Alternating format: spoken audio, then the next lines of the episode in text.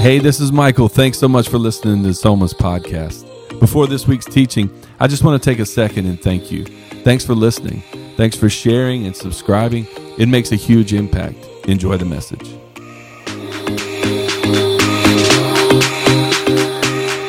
We're into the series, we're talking relationships. And if you missed last week, last week was awesome. It was good having friends come in Clayton and Shari. And uh, at the 11 a.m. service, this got to celebrate God for a minute. Just in one service, we had 15 people come to faith in Christ at the 11 a.m. Yeah, so it's like, yeah. Golf claps all around, okay? So there's a, a roar in heaven, okay? So it's all right. But the, but the idea is, man, God is doing a thing, and it's just fun to be a part and just ride that wave and just see God build his church and, and it's a privilege. And today's much of the same. We're talking relationships. This is week three. And the reason why we're having this series is because it's a huge felt need. Everybody loves to talk about relationships. If you look at nonfiction bestsellers on the New York Times best-selling list, it's always like some kind of relationship advice book. You know what I'm talking about? Like it's, and a lot of it's garbage, but people buy that junk anyway because they love relationships. They love it. You sit around at home, you watch, think about the TV shows you watch. Right. If you're watching some kind of reality TV show, it's always about like relationships or the drama behind relationships. People love to see it on social media. Some of y'all smiling at each other. Y'all like elbowing each other. People see it on social media, like the drama in relationships on social media. We love it. Drama in the cul-de-sac. Uh, you know, I'm talking about uh, relationships in the cul-de-sac. And we're drawn to it because we're built for relationships. You and I are.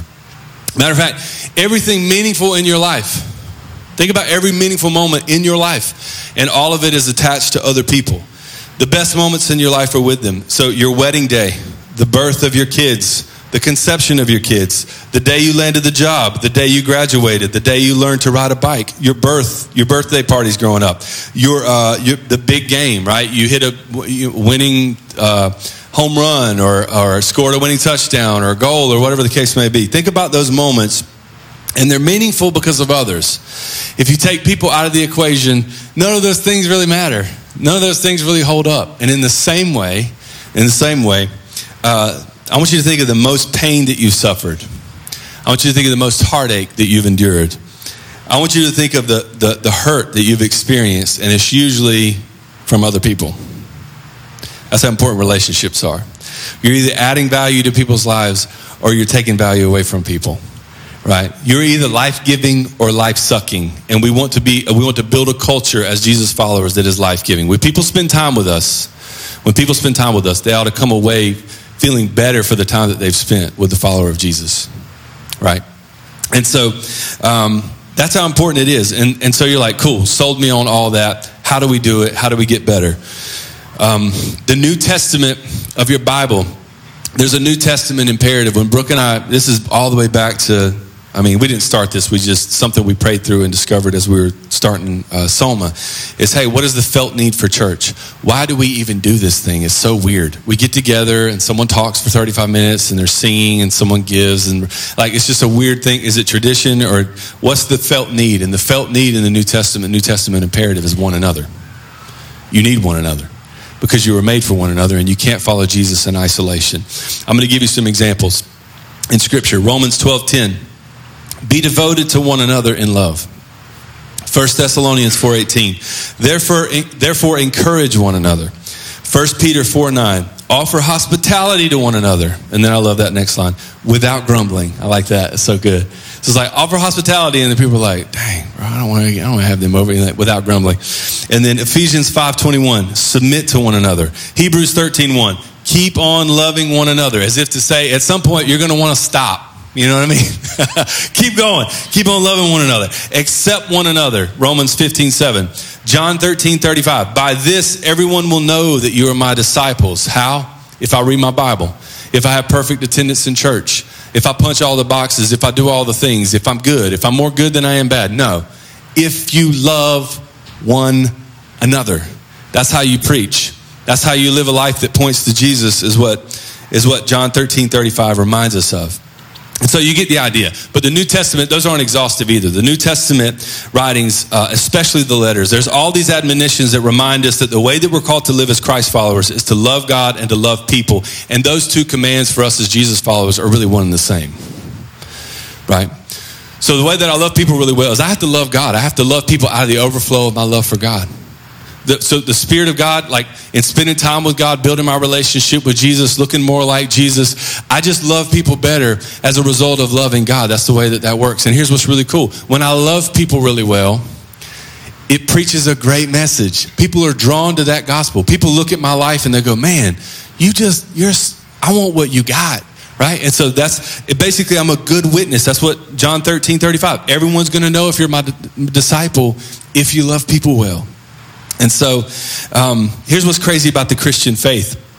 Every competing worldview, okay, every single one, all the other religions, those who have a secular mindset, New Age thinking, all of these, they really make it about your ability to climb a ladder, to achieve success, to be more good than you are bad, to hit all the things. I got to do all the things. I got to not break the rules. I got to be good enough. And it's really just kind of this, it's a religious mindset, but really we see it everywhere. Secular thinking, new age thinking, all, it's all over the place. And this idea is that I've got to work myself into right relationship with God. Or the way that I achieve success is that way. But following Jesus is the opposite of that. Following Jesus is not that way. Um, it's not about me and you. So that kind of mindset, that religious mindset of I've got to do good enough is really about my reward. Think about it. When you come on a Sunday and you're worshiping, who's that for? You, right? And when, when you're praying, who's that for? You. When you read your Bible, who's that for? Every spiritual discipline, God gives us these things to grow in our own faith, but they're really only they're really for us. And but but what we see biblically is that we really come alive when we leverage all that God has given us for the sake of others, and that's what Jesus calls us into. That's really the, that's really the gospel message. Following Jesus is not about you. Following Jesus is about the you beside you. That's what it is. Um, loving God and the application for loving God is loving one another. That's what we see in Scripture. John 15, 12. Jesus says this This is my commandment that you love one another, just as I have loved you. Now, Jesus consolidates all of the law into that. That's crazy. How awesome is that? Like, that's insane. He says, This is my commandment. You love one another. And then I love this next part because this is really important. We breeze through this part, but it's really important. Just as I have loved you. It's like, man, can we just leave that off and just hit like love each other? You know, I mean, I don't really, I'm not up to that. I'm not up to par when it comes to loving people. I'm not on your level. But it's also the reason that the Apostle Paul can get by with saying this in Galatians 5 6. Here's what Paul says The only thing that counts is faith expressing itself through love. And when we read that, we go, what about the rest of the Bible? What about the rest of the scripture? And we're talking about a guy who wrote two thirds of the New Testament. And he's not saying don't pay attention to the rest of scripture. Paul's saying, hey, everything that I wrote, all those letters to all those churches, that's commentary for, ex- for faith expressing itself through love. That's what that is. And so the thing that counts, the thing that matters, the thing that holds weight for eternity is expressing, it's uh, faith expressing itself through love. And so, and then Paul goes on and he quotes Jesus in the same passage in Galatians 5. This is the Apostle Paul. He says, For the entire law is fulfilled in keeping this one command love your neighbor as yourself. And it's like, whoa, it's that simple, it's that simple, and it's that hard, right? Um, so, Jesus, he gives us the great commandment in loving God and loving each other. And then the Apostle Paul comes around and, uh, and initially, Paul's not even a believer or a follower of Jesus, right? So, for those of you that are new to the Christian faith, or those of you that are new to your Bible, or the whole story, Paul becomes an apostle, becomes a really a disciple and a leader in the church. Um, but after years of confrontation against the church, pushing back on the idea of Jesus, pushing back, I mean, but God gets a hold of his life. And then he writes all these letters to the early church. And that's what we have in Scripture. He writes uh, letters uh, to church in Rome and Corinth and Ephesus and so on. Paul says, Here is why we do what we do, church. Here's, here's the reason why we do what we do because of what God did for us in Jesus. That's it. Over and over. He says that over and over again in Scripture. The only reason why we do what we do is because it's exactly what Jesus, God did for us in Jesus. And Paul begins to define what love really is. And so today we're going to be in 1 Corinthians 13. If you got your Bibles, you can go ahead and turn there. If you don't, uh, if you don't own a Bible, we'd love to get you one. Let our team know. We'll put one in your hands. Um, but also, if you don't have one, you do have one. If you have a smartphone, just download the Bible app. Track with us. It's going to be on Sky Bible behind me as well. Those uh, those you plus me cards are for notes. So if all you do today is just write down scripture references, it'll serve you well. Okay. So um, 1 Corinthians 13. But before we get into that, um, Jesus he gives the command to love God and love your neighbor, and then Paul comes along and then Paul is given these marching orders by God to go and serve that message to the Gentiles. So Paul has to figure out, okay, I got to go to people who have no context. I got to peop- I got to go to people and tell this gospel message about Jesus' life and his death and his resurrection and the good news of who Jesus is and the fact that God wants us to love him with everything we got so that we can love one another well. And so he's going, I'm operating, they have no Old Testament. The people that Paul goes to, they have no Old Testament. They serve many gods or no God at all. They don't know anything about Jesus. They're not waiting on a Messiah. And Paul has to roll up and give these people some kind of application for what it means. Like, what is love? And so Paul gives us in 1 Corinthians 13 what is called the love chapter. How many of you, 1 Corinthians 13, when you got married, it was on your little program for your wedding, it was on the invitations, somebody hit that sucker in a message, no one? Okay, we're gonna do a set, we're gonna do a series on lying, because all y'all y'all liars, that, that junk is everywhere in a wedding, okay? So we use that for we use that for uh for, for weddings a lot of times, but Paul's not talking about marriage here. He's not talking about romantic relationships, although it applies to every marriage.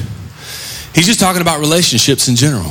He's talking about love specifically, and then he begins to break down what love looks like. But Paul does it. Here's, here's, here's what's important about Paul. Every time Paul describes uh, in Scripture, he's not giving you new commands, he's not giving you anything new.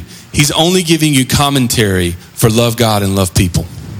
And Paul is only doing this through the lens of Jesus. So Paul goes, okay, I'm going to define love for you based on the person of Christ. So that's that's really what 1 Corinthians 13 is. Hey, you want to know what love is? Look at Jesus, and here's what it looks like. So let's we're going to break it down. Here we go. Uh, 1 Corinthians 13, 4 through 7. Love is patient. All right, cool. Right there. Love is kind. It does not envy. It does not boast. It is not proud. It does not dishonor others. It's not self seeking.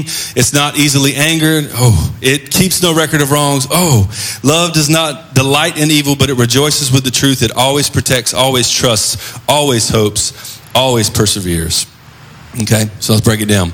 Love is patient. Love is patient. So I'm gonna today's talk. I want. I just want to encourage you. Go home and practice these things on any relationship in your life. It'll rock your world. Like if you, if we do these things in our marriages, it'll transform our community and your home life and everything. But you apply it to any relationship. Love is patient. Okay. Um, the idea is that love isn't pushy. Right? So if someone's pushing you, they're not loving you. Uh, love chooses to move at the other person's pace. And, and here's why we know that. Because again, um, God for us in Jesus does that same thing. So God's patient towards your pace. He's full of grace and mercy towards you. He loves you in spite of your timeline, and then He calls us to do the same for one another. I'm going to give you an example. Some of us have been following Jesus for years, some of us even decades. And uh, there's still parts of our lives that we're completely, like, we're completely missing the mark when it comes to looking like Jesus in that area of our life. And yet, He's still waiting. He's patient. He still loves you while you're trying to figure it out. While you're trying to love people, love him and love others. While you're trying to put off of your old self and put on Christ, he's waiting the whole time that that's happening. So we're called to love others by being patient. Love is a decision to wait on others. And it's a sobering teach for me because I am terrible at patience. I'm one of the least patient people that I know. I'm not good at waiting. And uh, I want to say this too about this part of the passage. I think it's not a coincidence that Paul puts patience first in the order when he describes and defines what love is and gives us application for it. He's like, hey, you want to love people better? Be patient with them, right? I, I have serious road rage. I don't know if anybody else in here has road rage. I am horrible on like I'm literally I just if I'm on the interstate and you're going up at or below the speed limit and you're in the left lane, I lose my mind and my religion. I just like I, am like what is happening. You know what I mean? I, and, uh, but I feel like it's a metaphor for the rest of my life. Right? So, any, any things like that where you're like, yeah, I, struggle with patience in, in scenarios like that, it, it's probably, it's probably shows up in other areas of your life. If it's showing up on the road, it's showing up in other areas. Love is patient. Second thing is love is kind. Love is kind. And uh, you, you might have in your head like all kinds of ideas about what kindness may mean. But kindness sounds, it sounds soft and weak, but it's actually an expression of strength. Kindness is lending another person your strength instead of reminding them of their weakness. That's kindness. So it's doing for others what they can't do in the moment for themselves. And again, for the New Testament and for, for Paul, everything that he asks us to do is always in Christ. It's always because of Jesus. I'll give you an example.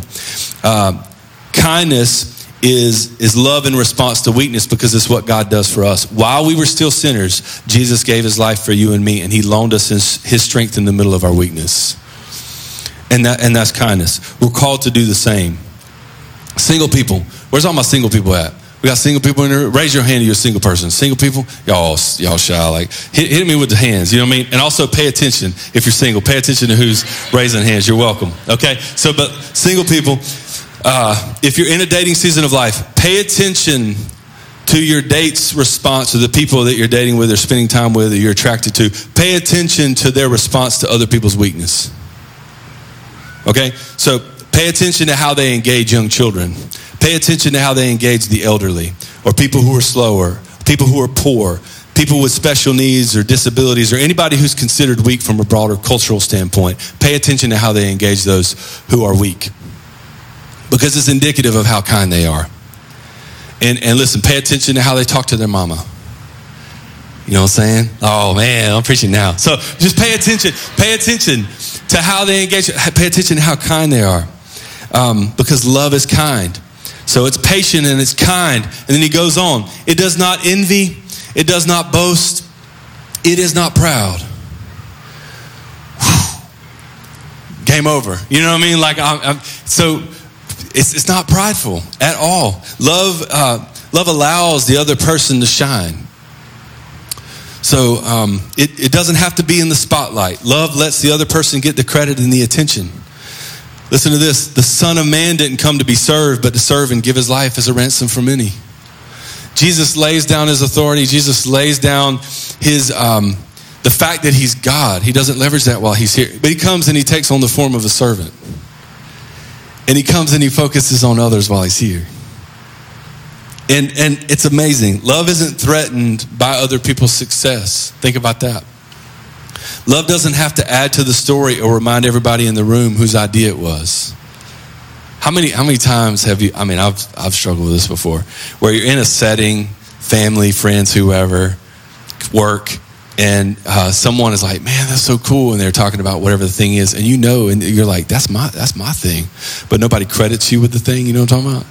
You've been there, and you're like, oh, and you're weighing. You're like, "Do I say something? Do I not say something?" So you're just trying to like presence yourself in front of it. You're just like, like you know, like you're you're trying to figure out how like how do I let people know that this is my thing? But love doesn't care. Love doesn't care about getting credit.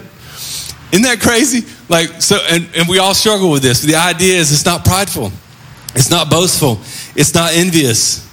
Um, Jesus was God, but he didn't allow his equality with God something to be taken advantage of while he was here on earth. He, he never plays the God card.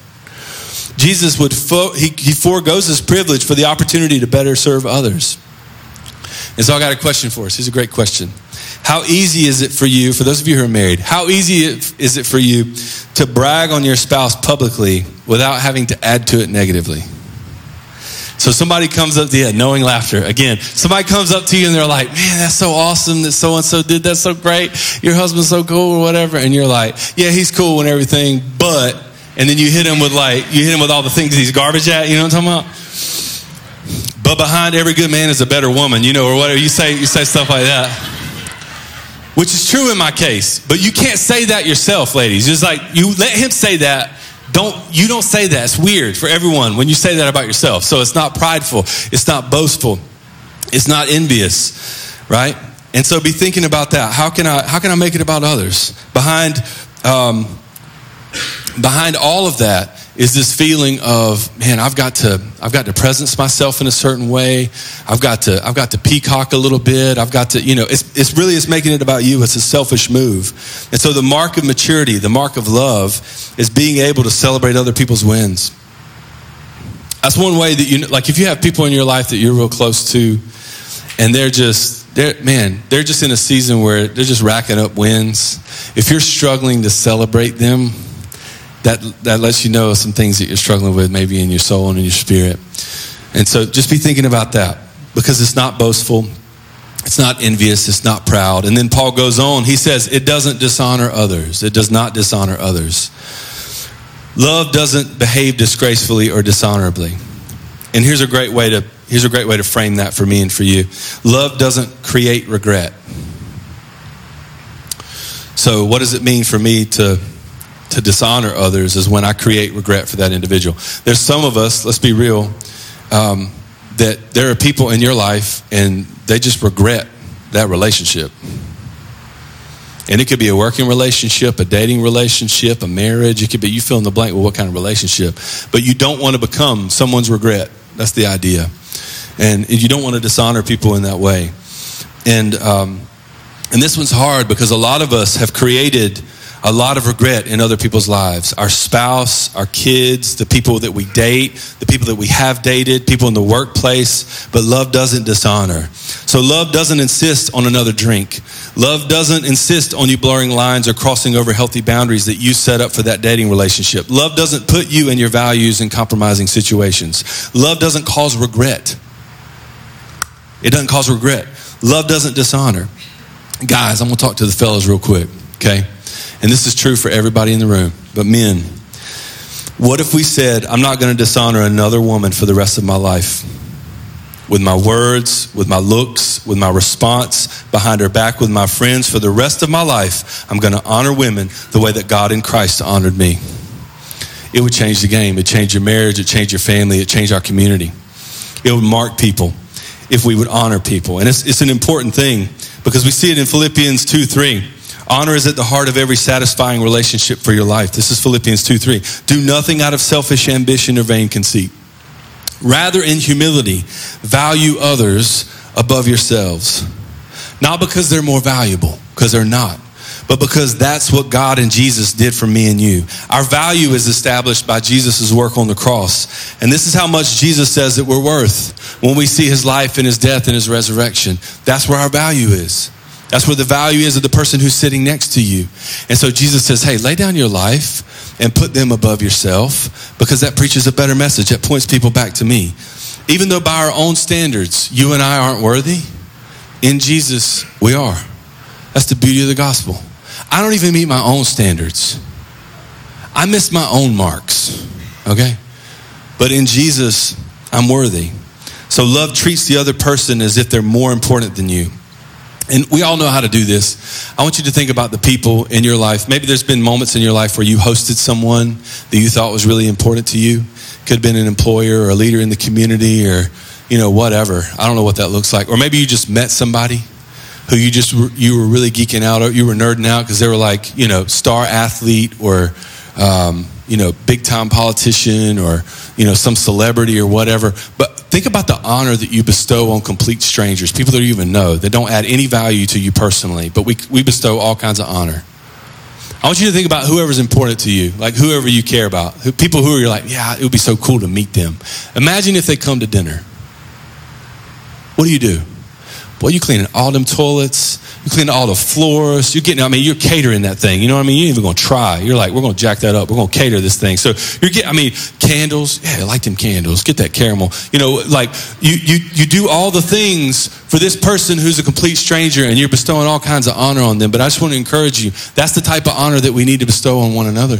That's the type of honor that you need to bestow on your spouse, on your kids, on your coworkers, on your peers at school, on the kids in the locker. Like everybody live in a place of honor. Don't dishonor one another, but honor one another. And, um, and, and, you know, put others above ourselves. Because that's what Jesus did for us. He gave his life to pay for our sin, and God puts us ahead of the interest of his own son. what? Uh, So put others ahead of yourself, not because they deserve it. As a matter of fact, here's what's crazy. If they don't deserve it, right, it preaches even better when you honor people who don't deserve it. People, I mean, like complete enemies of yours. Like when you honor people, it just, it preaches a great message. People who don't deserve it at all. It's, it's the better that your life displays the gospel. So it does not dishonor others, but love also is not self seeking. Love puts the interest and the needs of others first. So if two of you, let's say you're in a relationship with a good friend, best friend, uh, spouse, fiance, whatever. If you if you would put the needs of one another above, if you would put their needs above your own, 90% of the issues that you're going to have in relationships are resolved just by serving the other individual rather than your own agenda. And we're all like, yeah, we got that but it's hard. You know what I mean? like, we're selfish, you know? like, have a tendency to want to do what I want to do. The person that you have the most arguments with in your life, you both want the same thing your way. Right? So, a tip for those if you're in dating season of life.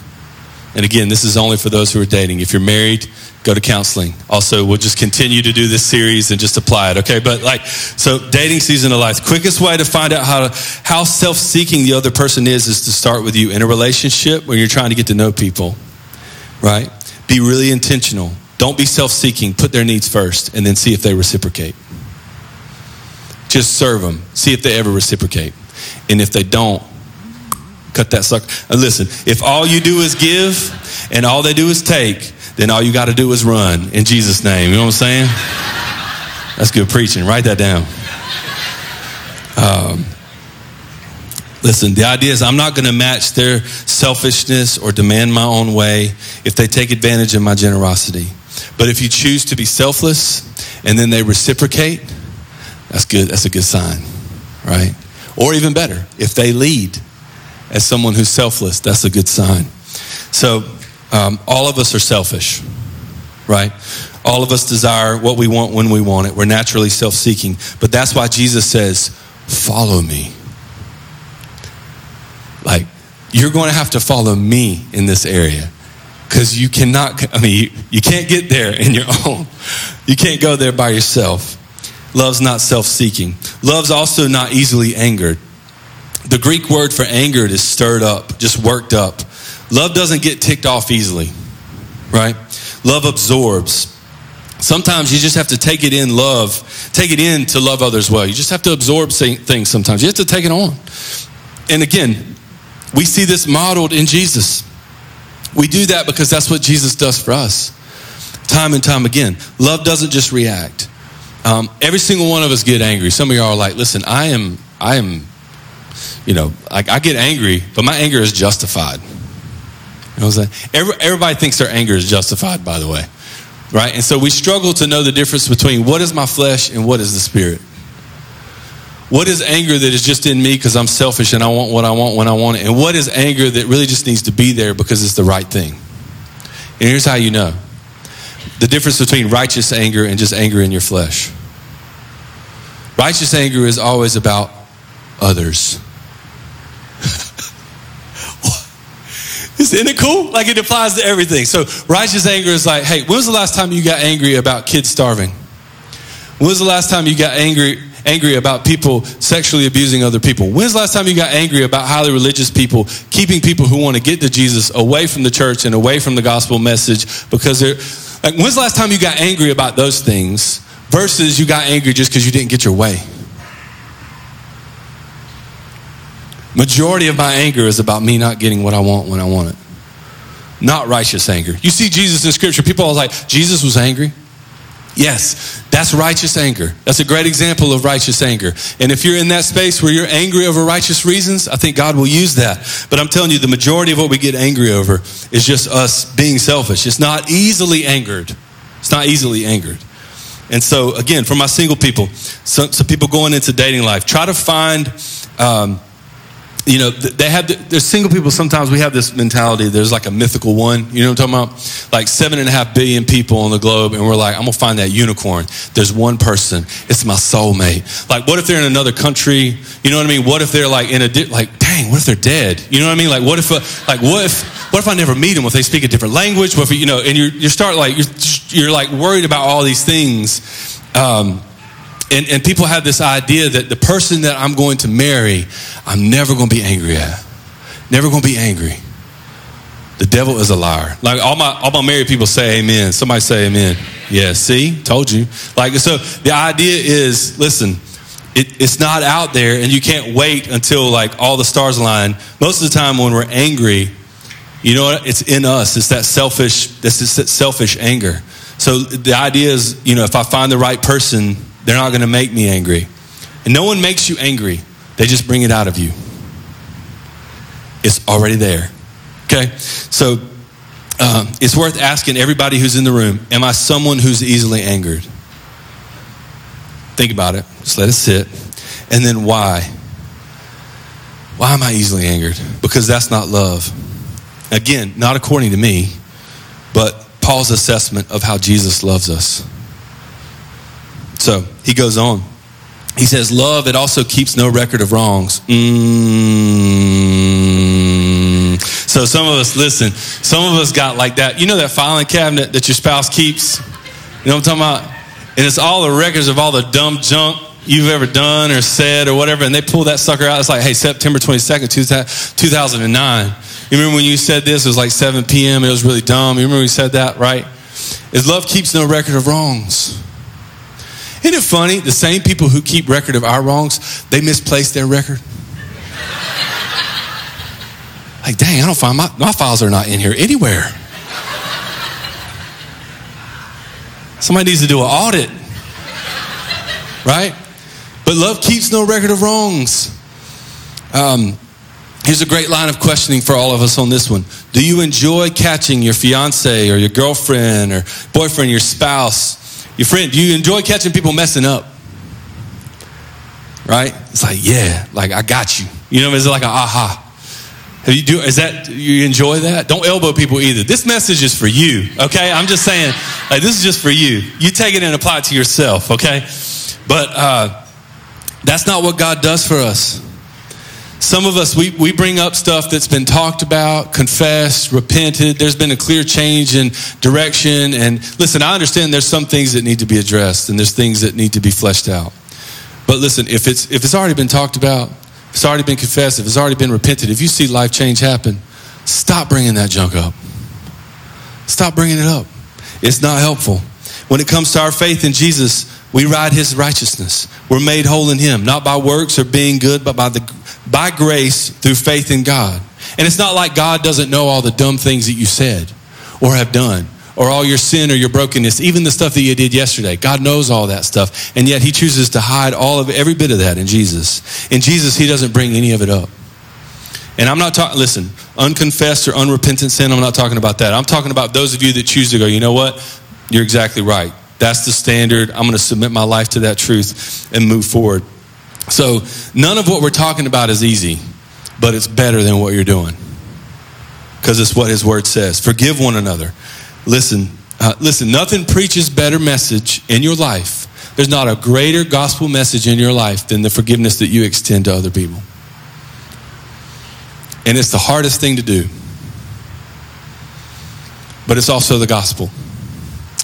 So if there's people in your life that you're praying for, that you desperately want to reach, people that have, listen, I, man, God will do a great work in you. If you choose to think about all the offenses, all of the hurt, all the pain, all the relationship struggles in your life, and then ask God to give you the power and the courage of conviction to, to forgive people that need to be forgiven. And then watch what He does in your life. So, love keeps no record of wrongs. This is Psalm 103 12. This is the Old Testament. It says this As far as the east is from the west, so far as he removed our transgressions from us. And so God is saying, Follow me in forgiveness because that's what love is. And here's the last part of our passage. I'm going to end right here. Paul says, Love does not delight in evil, but it rejoices with the truth. It always protects, it always trusts, it always hopes, and it always perseveres. And you read that and you go, that's insane.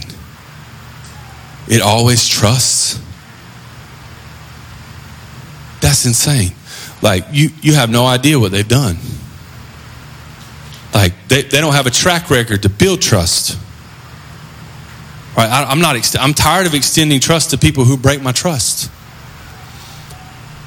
But there's this gap between the, all, all of us have a gap between the expectation that we have on people in our lives, the relationships that we have, and their behavior. So you and I have an expectation for every single person, our spouse and our children, our friends and our co- I mean everybody in your life you have an expectation of how they should act and how they should engage you. And then they have the, you have the actual behavior. And the, the only thing that you and I are in control of is what we get to put in between. That's it. We can we can expect the worst, assume the worst, or we can believe for the best. And Paul tells us in this passage of scripture, love chooses a generous explanation for the gaps between the expectations that we have on others and the behavior that they exude. And it, and it feels hard because it is hard. These things are not easy. This is Jesus. It always protects. Jesus always trusts. Jesus always hopes. Jesus always perseveres. And so, um, you and I, we might not always do those things. I know I don't. I don't always protect. I don't always trust. I don't always hope. And I don't always persevere. But Paul tells us love does. And so he gives, Paul gives us this definition with Jesus in mind, not with me or you in mind, thank God, but with Jesus. And because God in Christ always protects, always trusts, always hopes, and always perseveres, even though we don't deserve it. Even though we'll do one thing, but man, we're, we'll say we'll do one thing, but then we're slow to change.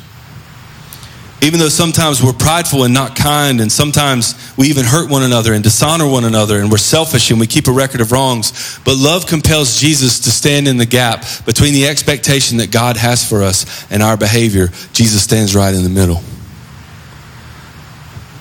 He's your intercessor, He's your high priest.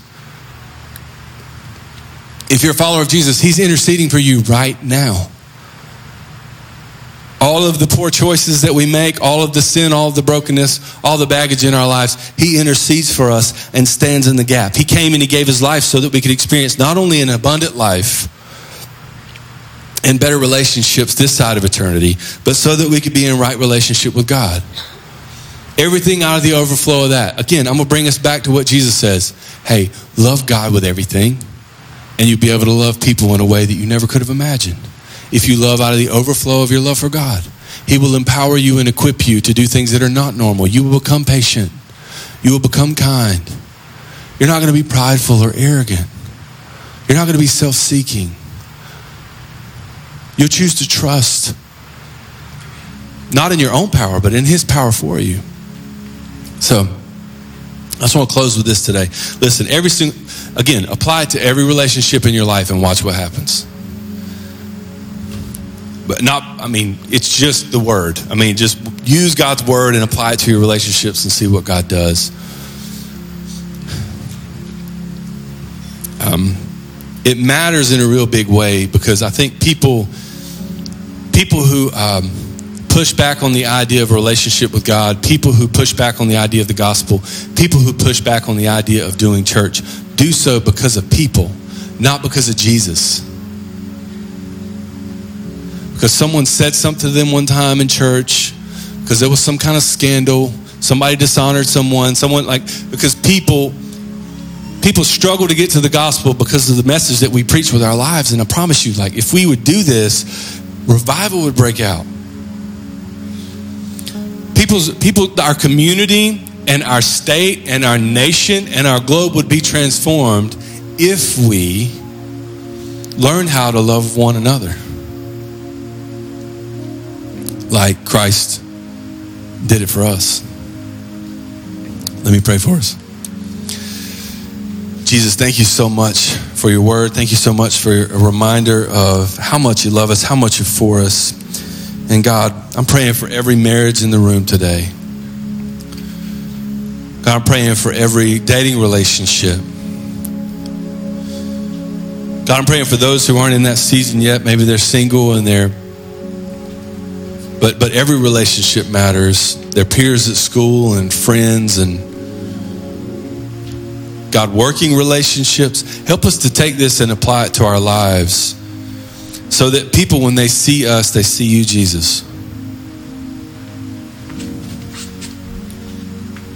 Help us by your Spirit to do the things that are not in and of ourselves. We can't do it in our own flesh, God. We can just do it in your power. Give us over to that. A deeper relationship with you, Jesus. Help us to abide in you and out of the overflow of that. Do all the things that we're talking about today. For the person who's here and um, you've never been in right relationship with God, so it's not been about what Jesus has done for you in your place. It's always about a works mentality. You grew up in church, you've attended church, you've read your Bible, you've done all the things, and yet you really still you, you still don't make it about others. It's still about you.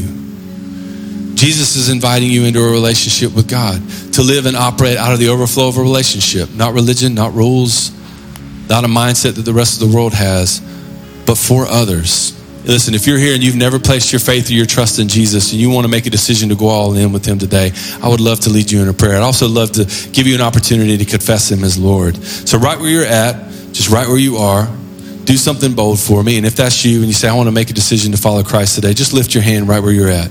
Give people an opportunity every single week to make a decision to follow Christ, and we're not going to stop doing that. Decision, decision is yours to make, and just right where you're sitting. And so, if that's you, just say, Jesus, I, man, I give you my life in response to what you've done for me, just like Paul says. Because of what you've done for me, this is what I'm doing. In response, I'm surrendering my life. I'm laying it down for you. Help me to love and serve others well. Help me to live my life in such a way, God, that I exude the gospel. I live life so that people see love. When they see me, they see you. God, give us as your church the, the courage of conviction to be able to do that same exact thing when we go out these doors today. Help us to apply your word. It's in Jesus' name we pray. Amen.